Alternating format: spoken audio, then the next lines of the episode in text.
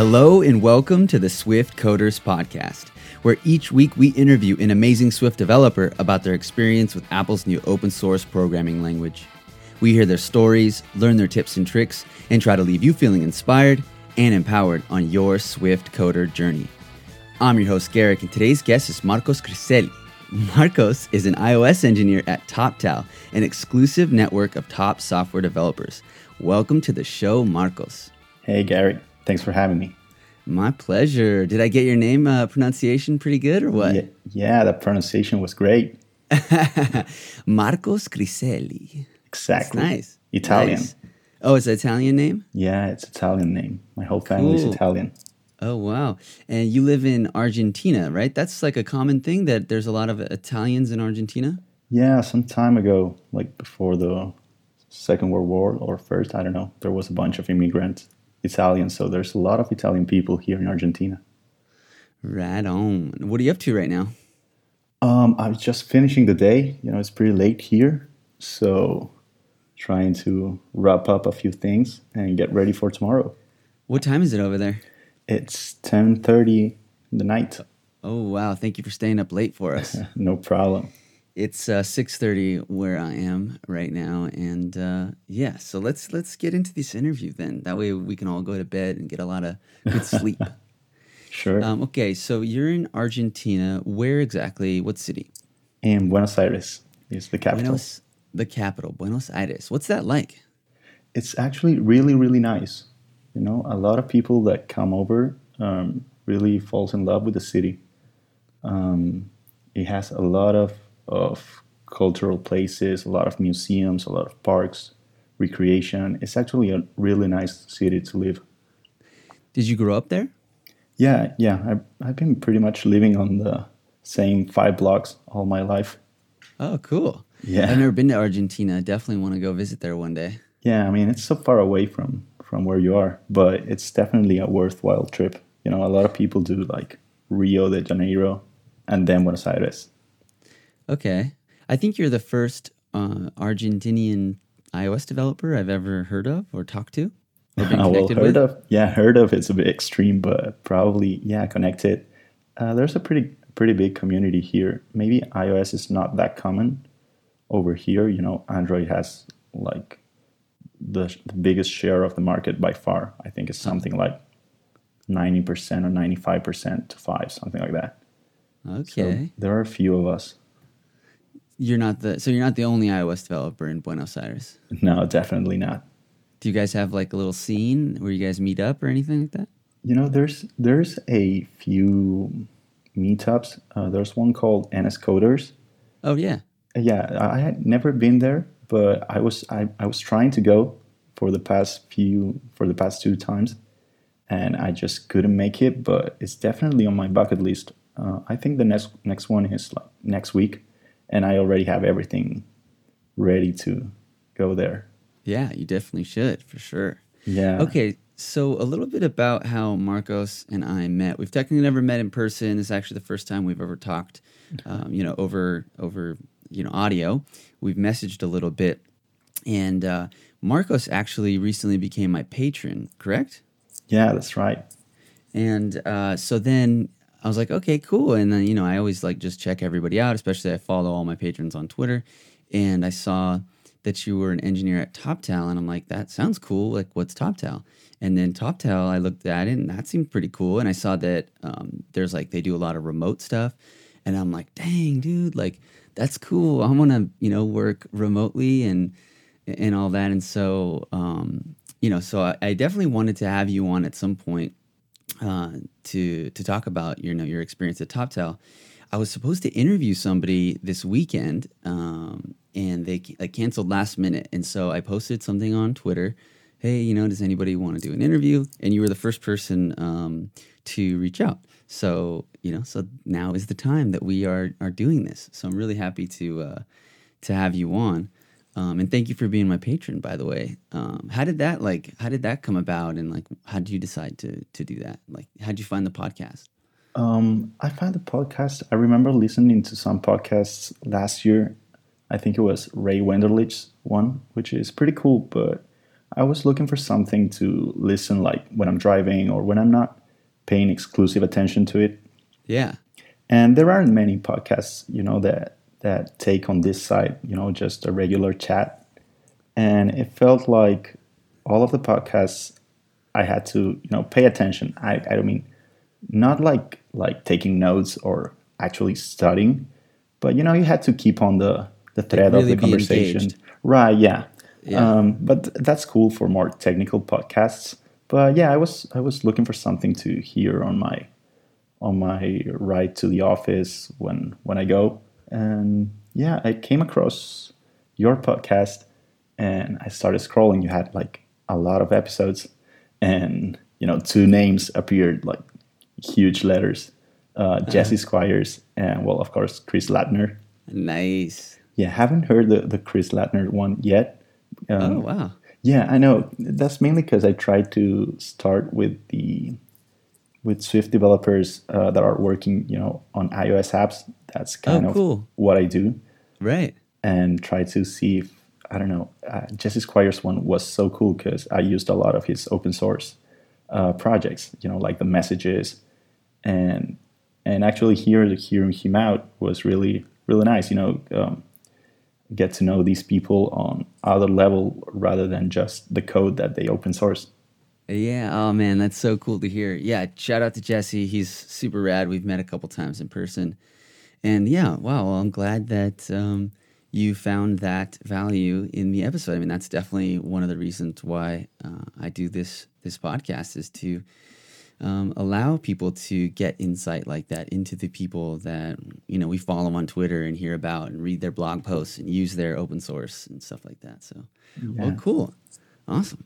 All right, so can you explain a little bit about your work at TopTal? So you're an iOS engineer at TopTal. Like, what does that mean? What does it consist of? Yeah, I'm not a part of the internal team.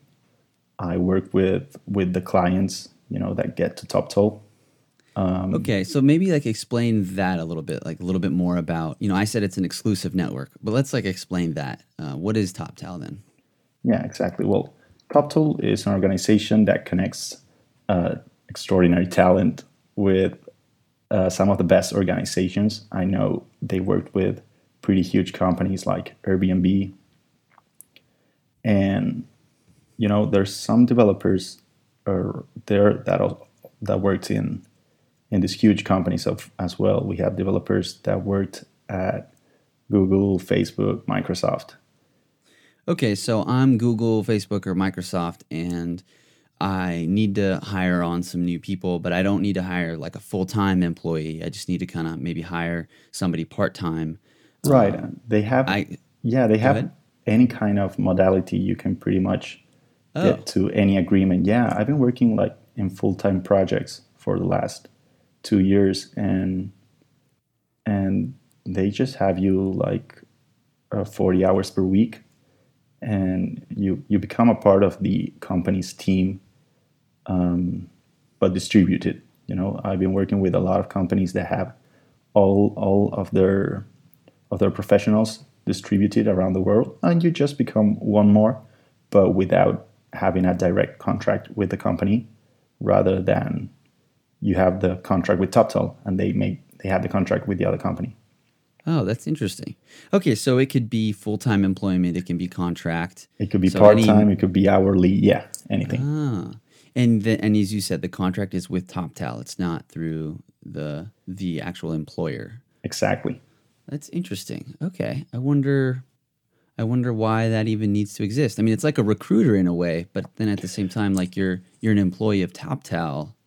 Um, yeah, I'm not. Yeah, I'm not an employee of TopTal, but the thing is that a lot of the companies that I worked with, you know, they they they had their developer gone like on Friday, and they needed to move, keep on moving on a project, and the entire recruitment process to do it in house can take a lot of time. Uh, you can find out someone that seems like a good fit, but turns out he isn't. And I had a lot of companies say like, "Hey, we started looking for someone on Monday, and with TopTal, we had like a list of five developers with proven apps, uh, proven uh, coding skills, uh, with I don't know degrees and a lot of important jobs already there to start working for us. So that's like a major thing for clients that need to hire someone and don't have the time or the money to make like an in-house search. Yeah, that's interesting. Yeah. And then and then TopTal's thing is like they're all about the top three percent, right? Yeah, that's yeah. That makes reference to the entry process that is actually re- really hard. And so like they only you can only become a part of the TopTal network if you're you know if you pass their really rigorous like tests, which then they say you're like top three percent. Right, exactly. I think that three percent number exactly comes out of the first of like the first tests that they make. That only three percent make it through them, but I, I know that last year um, someone shared like statistics, and it was like one and a half percent, less than one and a half percent of all the applicants that were thousands. Wow. Yeah.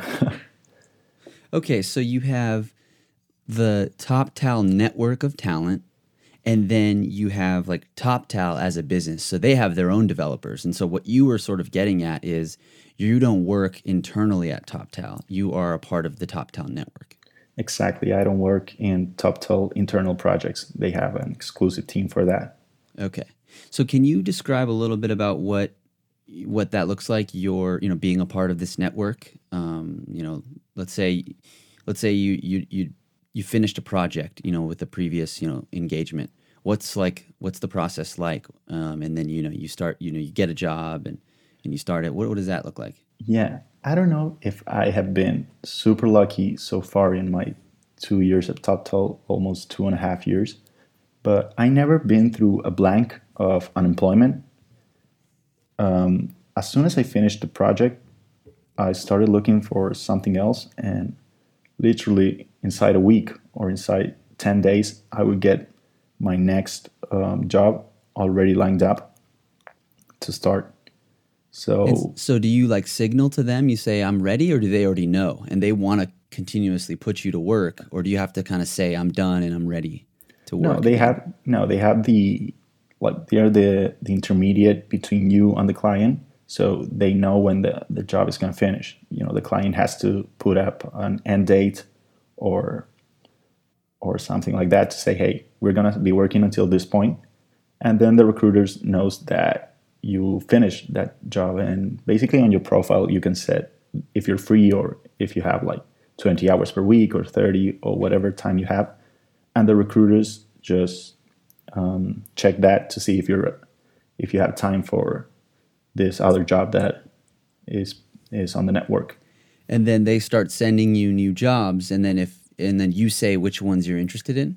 Uh, yeah, there's there's it kind of goes both way. There's there's a, a list of jobs that you can apply to if your skills are fit to them, and at the same time, uh, recruiters as soon as they get jobs, if they know that you have those skills exactly, uh, they might say you like, hey, uh, do you like this job? Maybe I could con- contact you with the company because um, you're not checking the list all the time, and maybe a recruiter know that knows that a job is really good for you or fits you perfectly, and will just reach out via Slack.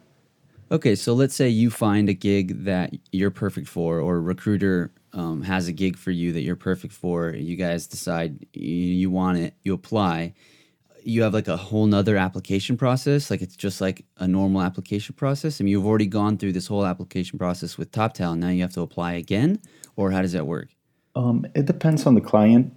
Usually the thing with TopTal is that they already did the initial screening. So for example i never had a coding interview okay. in, for one of the TopTal clients. But for the different projects they might have different kind of interviews. They basically uh, present you to the client and they had their own ways. I had talks with really technical people uh, talks with the like ceo of the company um, talks with with the other developers and they could ask you anything um, the whole point is that the the big um, screening process is already done with all the top exams to enter but still they need to get to know you Usually, right. I get like questions, really specific iOS questions. but nothing too hard. So is the process um, like once you sort of get matched and you start applying to join this, you know, this company, this uh, for this engagement, is that process much shorter than a typical like standard application process? Oh yeah, I had, yeah, I had like um, projects get done in in in a matter of minutes and having Oh, a, yeah, like half an hour interview and and the client likes you and you know the technical leader likes you and they would just hire you and start as soon as Okay. possible. Yeah, I mean, I see that that makes sense, right? Because all of the big technical stuff is out of the way. It's really more about fit. Like, do we get along? Right, Um, yeah. And then maybe they have a specific technology question or tech Exactly, question I they want to ask you. Exactly. I had a lot of apps saying, "Hey, we want to do something with I don't know, video recording and photo editing. Have you done that?" "Oh, yeah, I have done that in these three apps."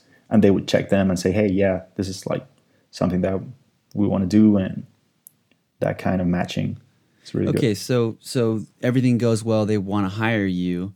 You start, you know, next day or immediately or I had well, th- that again depends on the client. Um, I had immediate jobs like we need this as soon as possible. When can Oh, when wow. can you start? And I I started on the same day. wow. And yeah, then I had other companies that were a little a little less um, had a little bit more time in their hands and and schedule a, a start date something like a week from now or maybe 10 days from now. So you get to know a bit more about them. They might send you some some documents some stuff like that. Right, because I can imagine there's you have to do some kind of onboarding, right? Like I don't know if you're using your own computer or they send you a computer or it's a top TopTal computer, and then you have to have like access to their private repository probably to get their source code. Like there's probably some onboarding um, road bumps, uh, right? right yeah well that's one of the i don't want to say negative but some of the of the It's interesting challenge for sure. Exactly, yeah. Um, I'm working with my own computer, of course, and the truth is that right now, um, almost all all clients that I work with had their code hosted on GitHub or Bitbucket or something like that. So it's just you know maybe give you an account with their domain, or maybe just invite your personal account if they're you know just starting building an MVP but yeah, um, onboarding on new projects, mainly if it's a big project, it's, it's it has it has been one of the most challenging things that I had to do because there's no adaptation period. You know, you're not entering a a company that's already getting revenue and and a lot of times I I I just join startups that they need to get their MVP out as soon as possible and maybe they have a big code base or or some things that I need to know first and trying to catch up as fast as I can is both uh, challenging but it's challenging and and sometimes nice to have because you know you got to make it like right now and it's kind of a, a you know challenge that I take sometimes Yeah, I mean, also like once you get the code base, then you have to, as you said, kind of adapt. Right, you have to orient yourself to the code base, which sometimes can be big, or it's just a different way of programming. So you must be pretty good at being able to like get in there and understand how a particular code base works and like orient yourself to it. Yeah, um, I think my, my skill set for for working through other people's code has been improving a lot thanks to this. Um, but sometimes I've been just uh, disappointed. You know, just find code that that it sucks, and the other Yeah. developer left, and you're you're trying to figure things out the day you join the company with no with no one to Oh my to gosh! answer your questions and you have to be productive as soon as possible i know most of the clients that hire you know that there's like this period where you're going to adapt to the code and try to get to know what the what the goals are and what's been done so far but they are i know that they are expecting like this to be the fastest as possible so you can start you know bringing uh, benefits to them and i try as well to do it I mean, I don't want to stay in the getting to know the code period for too long because I'm not writing any productive code for them.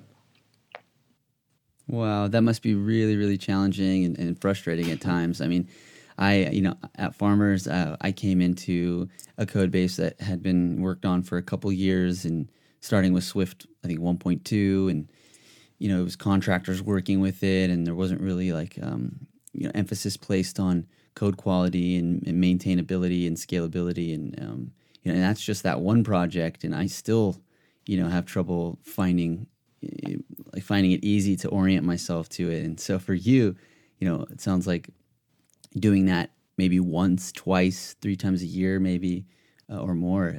That's that that's a real big challenge. But I'm sure, as you said, you probably learned a lot of really um, valuable skills. Yeah, yeah. I mean, I've been there. I haven't had a huge app uh, without developers for me to get to know from scratch. Okay. Um, so I had like medium, medium to small apps, which make make it a bit easier. And a lot of times I get as well clients that are definitely not happy with the developers that they have and just wipe out and start from zero. Oh wow. Yeah, yeah that's yeah, that's something really common as well. So how long like what was like the longest uh, how how long have you been with TopTal actually? Um 2 years and a couple months. Okay, and what would you say is like the longest engagement that you had? Um I think like about 4 months, 5 oh, months. Okay. Yeah, okay, full time. Okay, awesome. Okay, cool. So we I feel like I have a better understanding of like you know what your sort of situ like what your work situation is like. It was a little confusing at first when I was reading the website like about TopTal and how it worked. And we actually, you know, I reached out to you on on Slack to kind of get some explanation. Um, but you know, so now I feel like I have a better understanding. Um, but let's do this. Let's uh, let's find out about like you know where you you know came from and how you got into into all this. But before we do that, I just want to take a quick break to um, do a couple of announcements. Uh, and those announcements are um, first, I want to give a shout out to Ginny Pennicamp, uh, or Pennicamp. I think I'm uh, pronouncing her name correctly. She is one of uh, our meetup members here at, uh, you know, in LA, Learn Swift LA. And she recently released, I believe it's her first um, iOS app. It's called Name That Truck and she created it. Uh, it's an iPhone app. I think it might work on iPad too. And she created it for her her little boy who loves trucks, like especially dump trucks. And uh, so she uh, she comes from a programming background, but she recently got into to iOS to make this app for her kid because uh, he would always want her to like uh, read read these cards like what truck is this? What truck is this? What truck is this?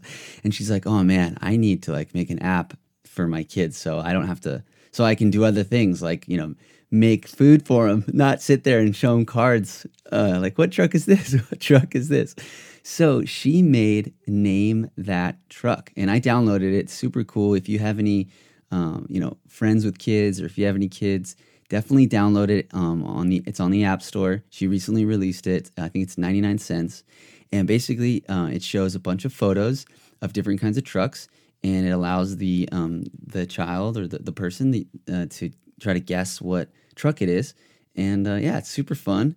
And so I just wanted to shout out um, Ginny and her app. Uh, she came to Learn Swift LA, and uh, we, I think we tried our. Everyone was, you know, we all help each other. So I think she got a lot of help there, and she also um, came and, and helped people as well. Um, so it's just really cool to have people come to the meetup and have them reach their goals. That's why that's what we're here for. If we can help in any way. So yeah, Ginny, congratulations! Woo. Uh, next is we have two new Learn Swift City meetups. Uh, the first is Learn Swift Queens. Uh, uh, shout out to Mark Alpont. I believe I'm pronouncing his name correctly. Uh, he just launched Learn Swift Queen, uh, Queens in Flushings, New York. So, yeah, congratulations, Mark, on doing that. And the next is Learn Swift Portland. Uh, shout out to Jay Mutsafi. He used to come to um, Learn Swift LA. He actually introduced me to Stephen Berard, uh, who, who's been on the podcast before. And yeah, he recently moved to Portland and uh, now just launched Learn Swift Portland. So I think we're up to like 11, 10 or 11 meetups, Learn Swift City meetups all around the world. Uh, yeah, so which city will be next? I don't know. You tell me. Um, okay, Marcos, um, let's get into it. So tell us about your story. Like where you live in Argentina right now, in Buenos Aires. It sounds like you were born there. Uh, do you remember like your first uh, memory of programming? Take us back when that when that was that. Maybe it was yesterday. Maybe it was when you were five. No, yeah, I've, I've been. I am a late late programmer. Oh, cool, like me. yeah, I started with with university. Well, I'm I'm finishing. It's not computer science. It's something called um, computer engineering. I'm not exactly sure what's the U.S. equivalent of it. But well, there's some there's some computer in there. Yeah, yeah. I mean, it, it it has a lot of computer science, but it doesn't have all the super technical parts. Like I don't have a compilers um, course or something like that. So, yeah. Well, I started uh, programming there, but I really didn't catch up. You know, I had to retake. Uh, I think it was programming two or um, that we saw Java, I couldn't wrap my head around object oriented programming. We had first a C course with all the basic, you know, pointers and the basic functionality, uh, you know, search for the biggest number or those kind of algorithms. Really simple. This was like a lot of years ago. And then I had some Java with object oriented, which I, which I didn't quite understand.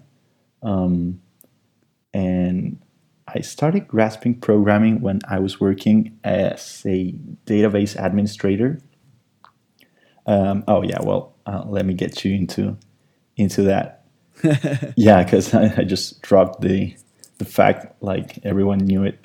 Um, yeah, as soon as I started work um, start studying this computer engineering, it's a really common practice here in Argentina to start working while you're in university.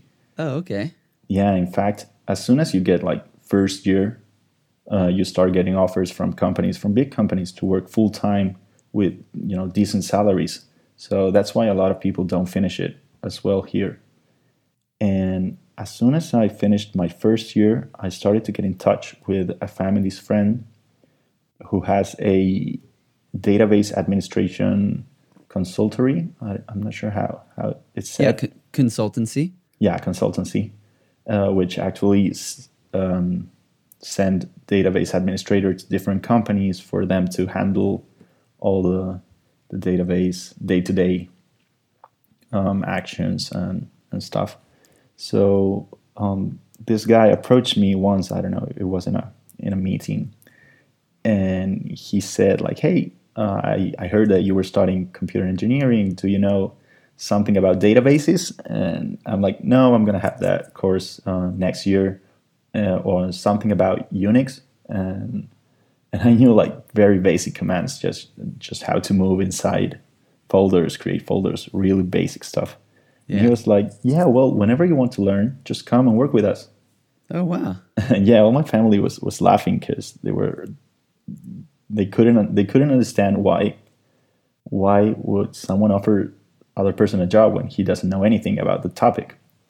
Okay. Why do you think he did? Well, and the thing is that there's so little, there's so much uh, shortage of IT professionals here that they had to oh. find it like that. That's the way to find them. Wow. If, yeah, if you wait for someone to get their degree, they probably already have like four years of experience, three years of experience. And um, by the time he offered you to work uh, at his company, how many years of experience did you have in in programming? Oh, zero, zero. Oh. This was yeah, this was my previous job to programming. Oh, so it was like it was before you even started university. No, it, it was one year into university. Oh wow, okay, okay. Yeah. So what did you do? Um, I took some time and I started working with him a, a bit afterwards. I think it was uh, during my second year or almost finishing my second year. So while you were still in university, you decided to start working with him. Yeah, I mean, I, I said, well, let's give it a try, just four hours per day, something like that, and he was okay with it. And as soon as I started, it was, it was like meant to be. I was like, hey, how how can this be? I'm learning, I'm getting paid, and I'm learning a lot more than in, in university courses. So it sounds like you were really enjoying it. Well, yeah, I, I was because uh, he he basically took like a senior administrator to teach me, and the guy was was really cool. It was it was uh, really strict, but I did learn a lot, and I was getting paid to learn. It was like the dream. And So did you stick with your university or what did you do? yeah, yeah. I, I mean, I stick with it, but each year it was more difficult to to you know sit down and study what what they were telling me to study because I knew I could learn everything on the site, and I really didn't understand why do I need you know algorithms and data structures when I never coded anything. It was I was doing things without really knowing why. Um, that will all click later, but but yeah, I try to keep and maybe do less subjects per year, take less courses, and that's the way it's been. it's So been are you so still far. in school now? Um, yeah, yeah, I had to take the decision when I was in in finishing second year of university. It was like, well, okay, um, do I work full time and take less courses per year, and you know, um, get my degree a few years later? But I'm working, I'm gaining experience, I'm supporting myself, um, paying my own university. Um, so it was it was uh, a really easy call, you know, get off my parents' back and stop uh, stop him from paying me everything. So you are an engineer at you know what's claiming to be like a top three percent, right? And so uh, you know top talent. So eh, with people here that you haven't, well, what I'm getting from this is you haven't graduated yet. You don't have like a CS degree, um, and some that might shock some people. Um, Well, yeah, my so my can you explain like how, how how that is? Like, did it not? Has it not prevented you? Obviously, it hasn't. Like, what's that experience been like? uh, it's been a bit weird to explain to my U.S. clients how it's been. You know, when I tell them, well, I'm gonna work from uh, nine to six because then I got university, and they're like, how how come? Uh, it was it was a bit more uh, more obvious when I started working for TopTal that I was uh, 23 years old and I had like four years professional experience, and and I was still in university, and they didn't understand how how did I worked like full time, a full time job and studied, and I had to explain them that there was this was really common here in Argentina, you know, to delay your getting your degree in in expense of getting a lot more experience and so what working. what what do they say so like they they're like wait you're still in university and you're like yeah that's normal for here in argentina then what what happens No, everyone everyone was really cool about it because because you actually well you don't need a, a, a degree to to actually prove that you can do things. I mean, it's it's really helpful. You learn a lot in university, but if you've been already doing everything, like I had interviews and I showed them the apps that I built, so th- they were looking for something like that, and they're not gonna stop. They weren't gonna let a degree decide if I know how to do the things or not. So everyone was really cool about it. so you're working uh, it sounds like full time but you're still going to school you said you're doing like you're doing less and less school um, every every year but eventually it sounds like you still want to graduate is that correct Oh yeah, yeah. I don't why wanna, why is that Um, I mean, I invested so much time at this point. Uh, here, it's a five-year course. It's a five-year career, you know, with courses every day. Uh, I invested so much time into it, and the truth is that I, I do like it. I do like learning new things, um, and and getting you know to to work on the school projects and everything. But yeah, I did prioritize my work. But I want that degree. You know, I, I've been working. It's a, I've been spending a lot of time there, and I'm so close now that I'm not gonna stop. Yeah, you want to see it through. That makes sense. If you were to, you know, talk to your your younger self, would you do it the same way, or would you say no, just take that DB administrator job and and get to where you are now? No, no way. Do it the same way. Do it the exact same. Start programming earlier. Oh wow, yeah. Yeah, you, yeah, you're gonna love it. Start earlier. Uh, well, I think we, yeah, we, we got a bit off.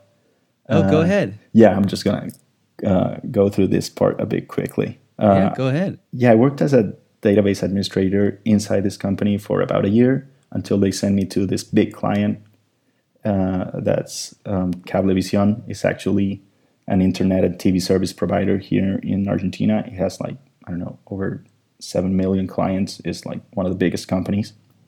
And I got my first experience at 20, 20 years old of a big company, and I did database administration that turned out to hate it in the end and and I get I got started with programming there, writing Bash scripts uh, prior to database cloning, uh, and I I never written a script before, and I started learning on my own and go- googling and Stack Overflow, and I started to really enjoy it, and that's when I kind of clicked into me, you know, um, and I and and I started you know seeing it with other eyes and learning more and more. And suddenly the university courses the programming courses were were super easy and i had this java course and started seeing some android and that's when i get started with mobile uh, like two years into my database administration job What was it about the the database administration that you didn't like anymore? Because it sounds like when you first started, you were really enjoying it. You were excited. You were getting paid to, to learn, basically. But by the time you got to this corporation, you didn't like doing this administration stuff anymore. Why was it? Like, what was it about the administration stuff that you didn't like? Well, the thing that was really different from from programming jobs is that everything was already created. You know the the cloning scripts the backup scripts everything was already done and only you know the senior guys got to to check those. Um, my tasks were like really simple just monitoring if something goes wrong call the older guy. And i wasn't learning. I was just uh, doing the same thing over and over again um, never never getting a, a real challenge Uh, if something hard came by one of the senior guys would look at it but they will never tell you like hey come look this with me um, they would do it on their own and i really hated it I, I, I stopped learning and that's when i when i tried to move away So you started picking up these, uh, you know, Bash scripts, you know, doing more Bash scripting stuff. Um, describe that feeling that you had. What was it? What was the difference? Why did you like? What was going on there?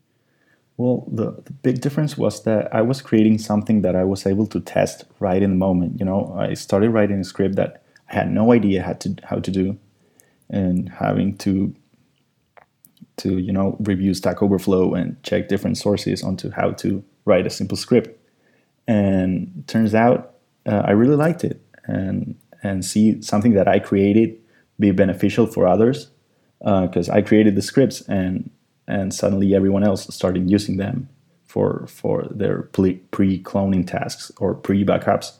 And a little after that they became like the norm like before cloning or before uh, running a backup just uh, run these these scripts that Marcos created and to check that everything is correctly and send the emails to the corresponding people. Wow, that's cool. yeah it was really cool So then you said you started getting into Android. Yeah, yeah. I mean, I knew some Java from university, and it was uh, I was kind of anti Apple uh, and anti you know the whole closed software uh, ideas, and Right. right because I didn't own a Mac, and you had to pay to start uh, running an app on the iPhone on the developer program. Right. So I was just like, hey, yeah, Android. Oh, um, it's a lot better because you just you know download the IDE and the SDK and start coding your own app. It's perfect. And so I started with that. Didn't get far away because I started looking for other jobs and landed a iOS entry position really really fast. Wow, how did you do that? Um, yeah, it's it's it's pretty fun and um, a contact of mine just hooked me up with this guy that had a a software development company that they created backends and web pages. And I went to talk to him, and he was like, "Yeah, we don't do any mobile, but I know these guys that do iOS and Android, and they usually take um, junior people to join. They teach them, and then they start working for them. Wow. I was like, oh yeah, that's really cool. Can you contact me with them? And yeah, he sent them like an email like, hey, I know this guy. Um, why don't you interview him? And I don't know why the other guys thought that I was a friend, like he was recommending me. And I pretty much got there, and and one of the one of the the the leaders, the developer leader, was hanging there with a SpongeBob shirt and flip flops, and I was like, and I was with a I was with a shirt and like shoes, all tidy up, and he was like, yeah, do you know a bit of object oriented? And I answered that I knew, and he was like, yeah, join us. We start the the training process in about a week, so you can start working with us. Wow. So like again, you sort of met somebody who was just like, yeah, come work for me and Yeah. I'll teach you. I'll pay you and yeah, I'll a teach you. huge, huge shout out to those guys. Wow, that's awesome. Yeah, I mean those opportunities they can change people's lives and they do and and um, so yeah, if you're listening and you're in a position to offer those opportunities, definitely try to give try to give them out and um, if you're listening and you're looking for one of those opportunities, definitely pay attention. Um, Yeah. and, and and you get you find those opportunities by you know meeting people and, and and getting out there into the world. Yeah, you know, getting out of your comfort zone. I was working at this huge company. I had a good salary. Uh, I wasn't having that much fun or learning, but I had to move away, and it, it wasn't easy. You know, leaving a, a comfortable job with good salary to start learning something new, and uh, and I had to do it, and it was it was one of my best decisions. Tell us about that. I mean, as you said, that is a tough decision. What was going on in your head? Who did you talk to? What did they say? What did you say to them?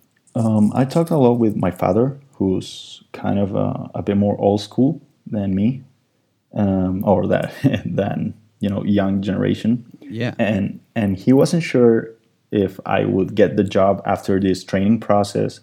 He told me like, hey, make sure to talk with them, um, make sure that after this training process you start working with them, rather than th- they picking the best. We were three three guys taking the course uh, the like the training that pre-work training So was it a guarantee or no?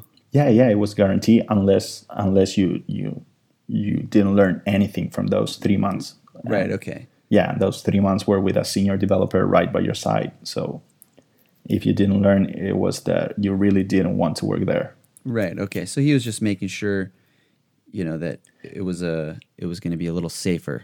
right yeah so yeah he was yeah uh, but it was okay because i understand you know a parent being concerned about a, a son's position and all of that but i decided that i had to do it and they had this open position for ios even though i knew nothing about it i started learning got a hackintosh and and it's been all like a roller coaster from there. I started to love it.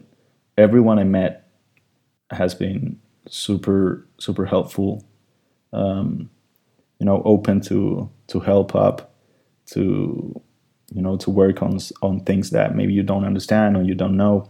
And everyone in the community, it's been it's been really a really fantastic three and a half years for me on iOS. so when you started, were they and they were training you? Uh, were they training you with Objective C or Swift? Uh, Objective C, yeah, Swift hasn't been announced, wasn't announced at the moment. Wow. Okay. So yeah. So then, at, at what point did you did they did you actually end up like going through the training and then you got the job with them?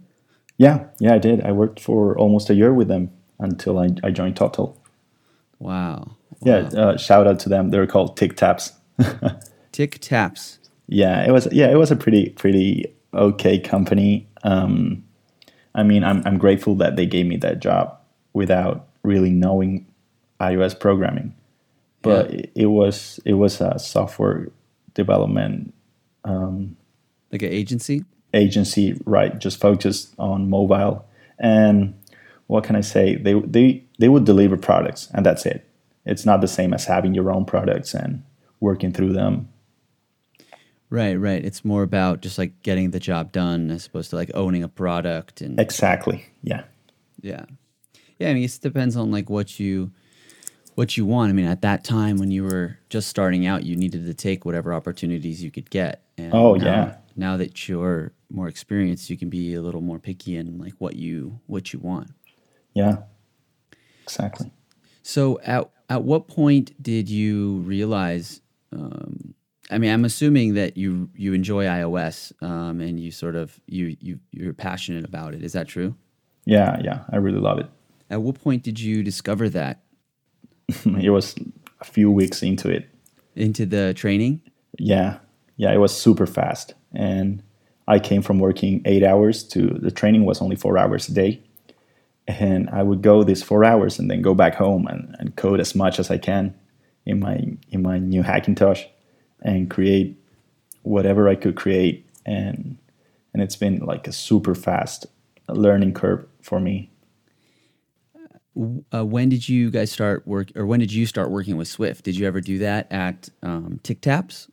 Um, not not for a client, like not professionally, but yeah, we were playing a bit on Swift. Um, I started working on my own rather than for them. So it wasn't until you started working at TopTal that you started working with Swift professionally. Right? Yeah. Okay. And then what happened? Like, why did you, or how did you end up going from Tick Taps to TopTal? Like, how did, why did you make that decision? One of the senior developers, uh, shout out again. Sorry for all the shout outs. No, that's yeah, I love it. Victor Chirino, other guy, another guy that I'll, I'll always be thankful. Uh, he was leaving, and for TopTal, he had other friends that all, were already working at TopTal. Well, he was going to apply, and he knew that I was looking for uh, another company, and he told me about TopTal, and I I applied as well, and we kind of did the the whole process at the same time, and we started working at the same moment. So, was it a pretty challenging application process to join TopTal? Um, I had I had a lot of luck that I I just had taken some algorithms and data structures courses in university, so I had everything freshen up in my mind. Um, some people that take the course, you know, don't remember about those kind of things, and yeah, it wasn't it wasn't impossible, but sometimes in your day to day job, you you're not used to, you know, those kind of math problems um, so or, or such a technical problem rather than than iOS. You know, you usually you usually take on UIKit problems or you know view controllers and that kind of stuff. But the this this TopTal screening process had to do a lot with problem solving skills and I don't know algorithms and all of that that some people don't remember Do you think that uh, TopTal could potentially be a place for someone to get their first iOS developer job? Uh, no, no, definitely not. Who do you Um, think? Uh, who do you think like it's a good place for if uh, there you know someone's in the market who like uh, you know what? Why should someone work there and like how could like what's what would be a good fit? You think? for for TopTal or for yeah, for TopTal. well, I, I joined TopTal with this guy Victor when he had a lot of apps. He had like five years, four years experience, I, I believe, or three, and I I was a bit less experienced, but I had taken on apps on my own. Um, I had at least three apps on the App Store that I did on my own on that Okay. previous year. So it was, yeah, it, it definitely is not a place for, for you to come and start learning there, but to have like a proven record of things you did. Okay, and then you guys get to work remotely. Yeah, yeah, we never worked together on the same project after afterwards, but we kind of we hang out from time to time to work together because it gets What's a it- bit lonely. Wait, okay, so yeah, tell me a little bit about that. What's it like working remotely? Because like I kind of fantasize about like just traveling the world and working remotely, um, but like Well- I'd love to get your perspective.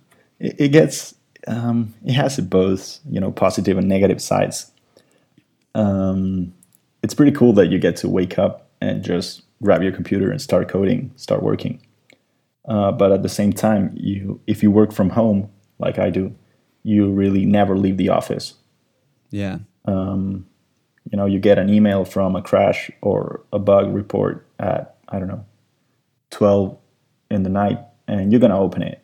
Uh, you try to not to open it, but as soon as you are, I don't know, watching something on Netflix or whatever, and you get the the email alert saying crash from I don't know Crashlytics or whatever, you're gonna open it and you're gonna check what it is.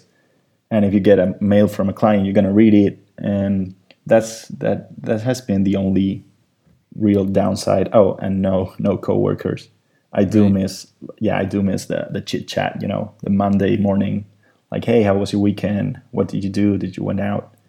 So eventually I, I try to go to a friend's office once in a while, but it's it's not the same. Any tips for people uh, thinking about getting into it then? Into remote working. Yeah. Yeah, I think it's something that you have to try. It's not it's you're not gonna know it until you do it, but it's it has been really, really good for me. And then uh, sounds like you had some really good luck early on in your career. What would you say to people who are in you know in that stage in their career looking to get their first job? Um, yeah, it, it's been like a a combination of luck and and taking the chances. For example, this podcast right now. I mean, you tweeted you tweeted that you wanted to interview someone, and and I think that I sent you the the message saying, "Hey, I'm up to anything, but I'm not gonna get interviewed. Like my profile is not is not to the is not like the guys you interviewed. Uh, I mean, you interviewed the, the the top developers. You interviewed Chris Lattner, and you know a lot what? of I- people say stuff like that. It's funny. Like, Well, it- oh, I don't know if I'm interesting, and it's like, come on, man. Of course you are. that it's true and actually it's my first podcast and it's a, a pretty important one like i wish i had like five smaller podcasts previously because like when i'm gonna when i'm listening to this later i'm gonna be so mad saying oh i could have done this better or that. But you know when you said me hey now i want to interview interview you i say like hey okay you know let's do it. It's gonna suck probably because it's my first time but and a lot of people are going to listening and i'm going to share it with friends family and i don't know talk to network. And you know what? I don't care. This is the way it, it has to be. I, i'm taking my chance right Yeah. here. Uh, the opportunity showed up and i'm going to take it. And the same goes with everything else. You know if you feel that there's something you should be doing and there's the slight opportunity of chasing that um, you know you, you you have to try it out. Because afterwards if that opportunity doesn't come back you're going to be wondering you know the rest of your life hey what what would have happened if i took that entry job as a developer or if i stopped doing this that i don't like anymore and moved my career to other place Yeah, totally, man. Yeah, you got to take the chances when they come. exactly And you know, you got to put yourself in a position to to get those chances offered to you. Um, Yeah. Okay, one of the things that we talked about um, before starting was um, how you're getting or you're trying to get into the developer community more. Oh, Um, yeah. Can you talk a little bit about that? Yeah, in fact, I only released like one Cocoa Pod, and that was because I was so scared that I would upload it and someone would comment an issue saying like, "Hey, this is trash. What are you doing on Oh, GitHub?" Man, no way. Yeah, I mean, well, well, that's one of the things that working alone has. Like, no one ever comes to me and says like, "Hey, your code is great" or whatever, because I don't have those kind of coworkers. Or, "Hey, you should open source this. This is really cool." And Yeah. I was scared that you know someone would sign up and say like, "Hey, GitHub is only for people like Jesse Squires, superstar." No way. Yeah, I was actually scared of that. And one day I said like, "Hey, you know, I'm just gonna do it to see how how creating a a library on Cocoa Pods feels like, yeah. and if the process is complicated." And I did it, and actually, uh, I don't know if a lot of people used it, but it, it has like 80 stars, which is not a lot, but all right. it's, a lot more than I expected. Cool. What's it called? uh, it's a swipeable table view controller. All right. Cool. Yeah, and you know what? Some from time to time, I get messages on Twitter uh, saying like, "Hey, your library is really cool. It it made me. I had to do that and didn't know how to do it, and I used your library." And I'm like, "Hey, you know, even though it's a real small thing, I did it, and I'm proud of it, and I'm trying to get time to do more things. Yeah, you got to put yourself out there. Yeah, and this NS coders as well. You know, I've been, I, I've said like, hey, next time I'm going, it's priority number one. I want to meet other people that do the same, um, and that's the way to do it. You know, just go for it. There's no one is gonna say you like, hey, this sucks or this doesn't belong here. Um, they're gonna be super super supportive. Uh, shout out to the Reddit iOS programming community as well, that they also commented like a lot. Yeah, and then going to the meetups is a good place to you know show people your code and get that kind of feedback that you said you're lacking because you work remotely, you don't have coworkers. Exactly. Um, okay, and the other thing you mentioned that you wanted to talk about is um, you're kind of getting into server side Swift with uh, with Vapor. Can you talk yeah. a little bit about that? Yeah, again, shout out to Logan Wright and Tanner Nelson. Awesome who, guys. Who are they? Oh, those they are the the creators of Vapor Framework. Cool. Yeah, I mean, I, I started checking Swift on the server with the IBM Kitura. Dub, Dub. Yeah, Kitura. They they had a, a, talk in Dub Dub. I don't know if, if it was last year or the other one. Yeah, it was last year with Chris Bailey. Yeah, that one, and it was pretty cool. But as soon as I started using it, uh, you had this Bluemix account set up that ended up in 30 days or something like that. I know, I know, man. And it's even like hard to set up. I know. Right. You're yeah. Totally right. Okay. And I was like, hey, you know, I'm sure someone else is doing a, a really good job out there without having to comp- to you know stick yourself to Bluemix or whatever IBM is selling. Although Kitura is pretty great, but I found I found out Vapor and started playing a bit with it, and it was super simple to set up, super simple to deploy and the best part of it is that I joined the Slack channel, and the guys were just amazing. The support was incredible. Everyone, uh, I asked like really, really noob questions for backend because I knew Swift, but there were a lot of parts in the in the server side that I knew nothing about. And since day one, everyone would be like, "Hey, check out this, check out that. You could do this this way or that way." And and again, you know, Logan or, or Tanner, they would personally reach out saying, hey, if you do this or that, you're to solve this quickly. And and it's been a really good experience. Unfortunately, I never had the time to finish something important or or do some, you know, some client work with Swift on the server side, but it's definitely on, on my bucket list.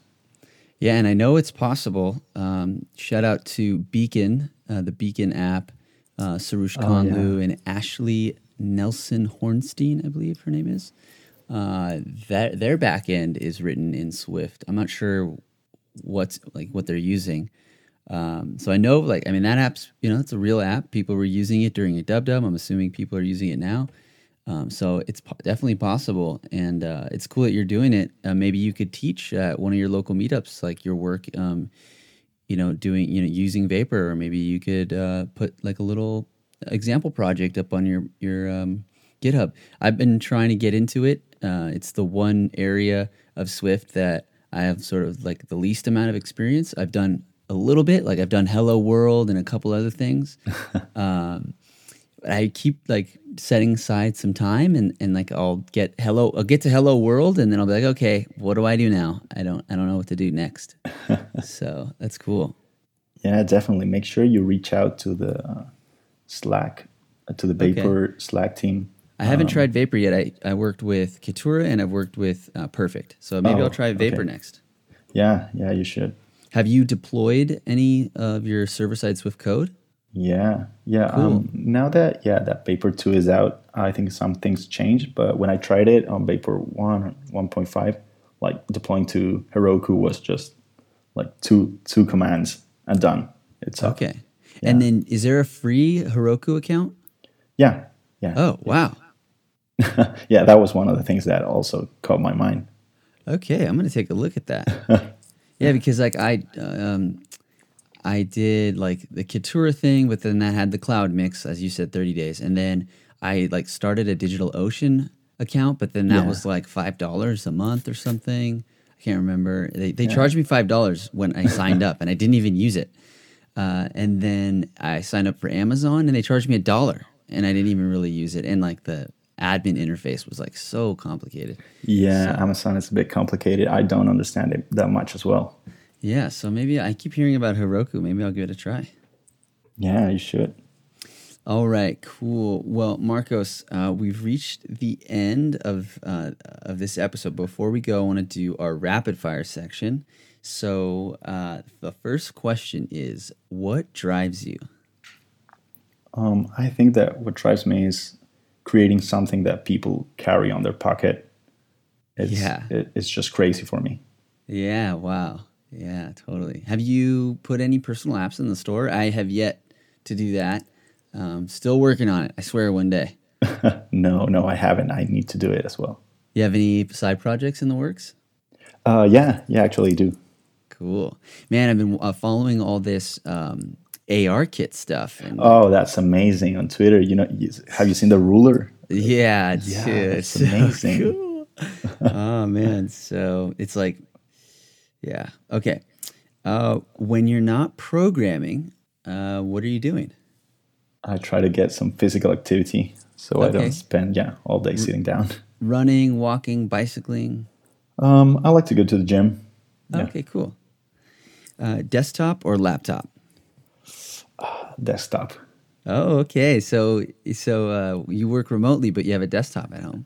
No, I have a laptop, but I really miss you know having the the huge screen and just a tiny keyboard that you can move around. Uh, okay, okay. Uh, standing or sitting? Uh, sitting. Git from the command line or from the GUI? GUI. I want to say command line, but I'm not that good with it.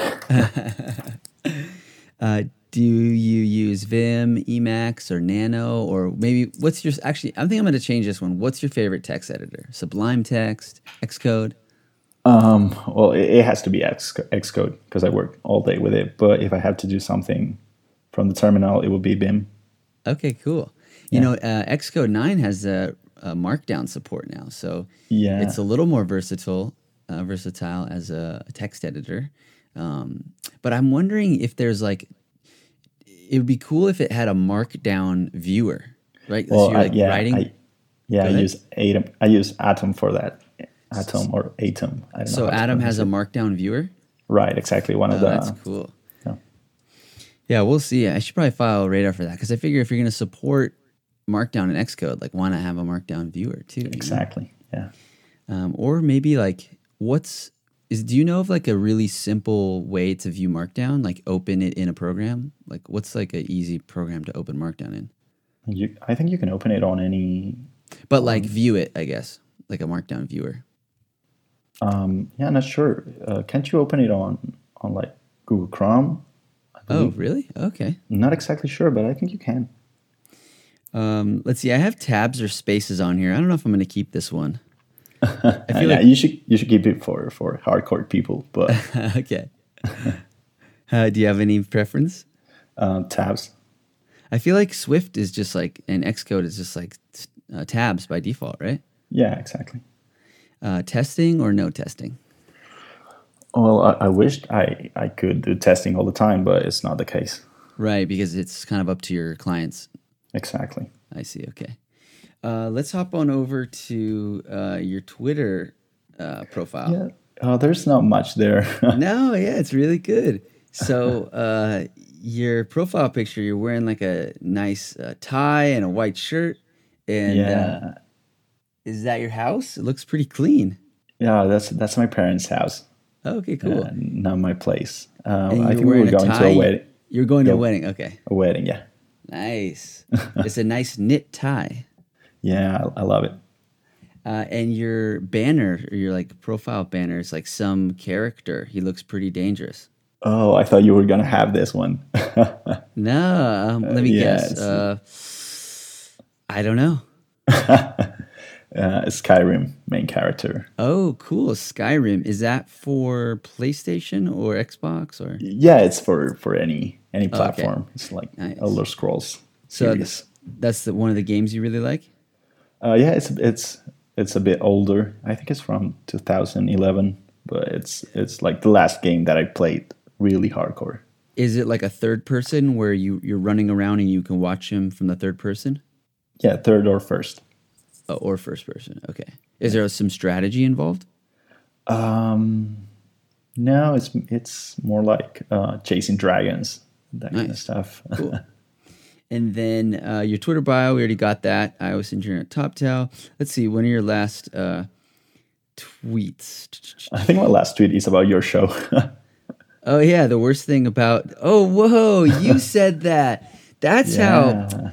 Okay, so uh, let's read this tweet, May ni- uh, 29th. The worst thing about Swift coders is that Garric's, uh, Garric's and uh, smoothness makes other. I'm like saying it and I'm not saying it smoothly, which is terrible. but basically, my smoothness makes other podcasts feel boring. So thank you, by the way. Um, I I remember seeing this now, and I read this before you became my patron, and so when I went to go follow you, I was like, wait. This guy looks familiar. I remember seeing like iOS engineer at TopTal. So now this is how I saw it. so this is how we first got connected, actually. Yeah, yeah. I, I, believe you sent me like a reply, like, "Hey, thanks, dude." Yeah, I did. yeah, and a lot of people think the same because he has a few likes there. Yeah, it does.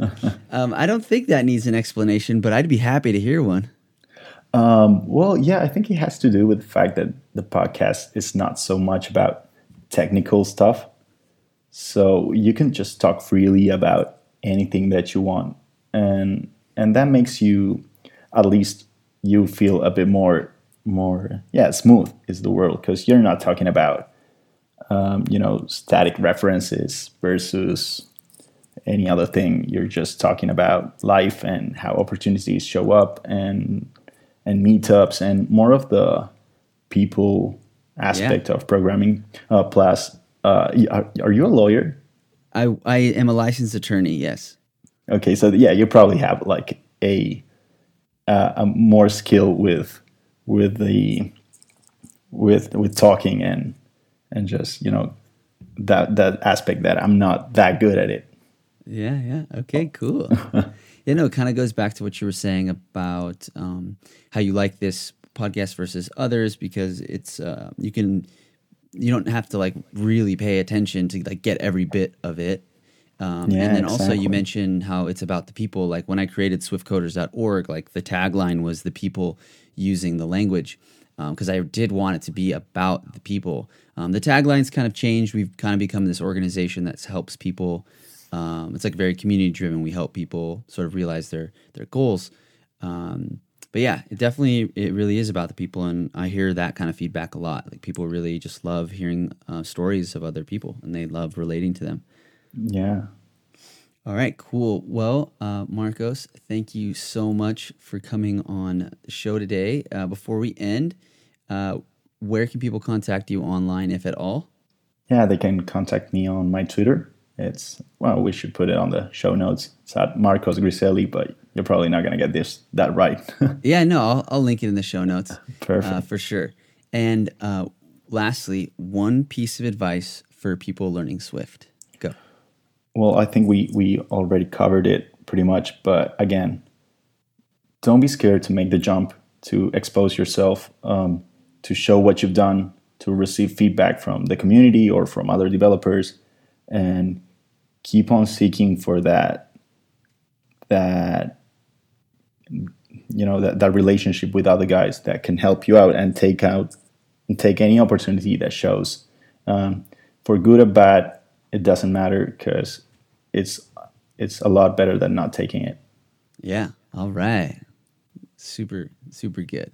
Well, Marcos, thank you so much for coming on the show today and sharing your story with us.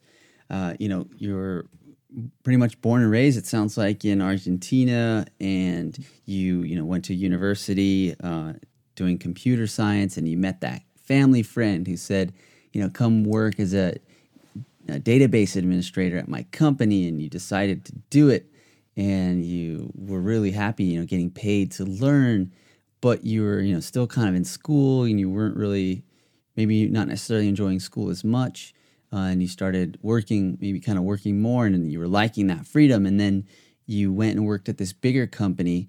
Um, and, but you weren't really liking the whole administrative stuff or administrator stuff and then you started doing like that bash scripting which then you really you know you realized you liked programming like this is what programming is to you and this is what you enjoy which in turn made school more interesting for you and then you uh, got more into that uh, to scripting and automating it sounds like and then that turned into like getting into android and then your uh, someone like recommended that you join this uh, company. Uh, what was it? Tap. Tick, tick, tick taps, tick taps, yeah. and you know they're doing this iOS kind of training program, and you you took the leap and you did that, and you worked with them for sounds like about a year, maybe, and yeah, a bit you, less. Yeah, and then you joined TopTal, and you've been with them for about two years now, and uh, yeah, you're just doing your thing, and it sounds like you're you're opening up more to the community um, and you're going to start you know reaching out to the community getting more involved um, which is really really good. We need more people like that. Um, so yeah thank you so much for coming on the show today and sharing that story with us and i look forward to speaking with you again. Cool. Thank you Garric for having me. It's been a pleasure. And that's the show ladies and gentlemen i hope you enjoyed listening to the swift coders podcast Feel free to share the show with a friend, leave a review on iTunes, or recommend us on Overcast. If you have any questions, comments, or just want to say hi, contact me on Twitter. Until next time, go swiftly, my friends.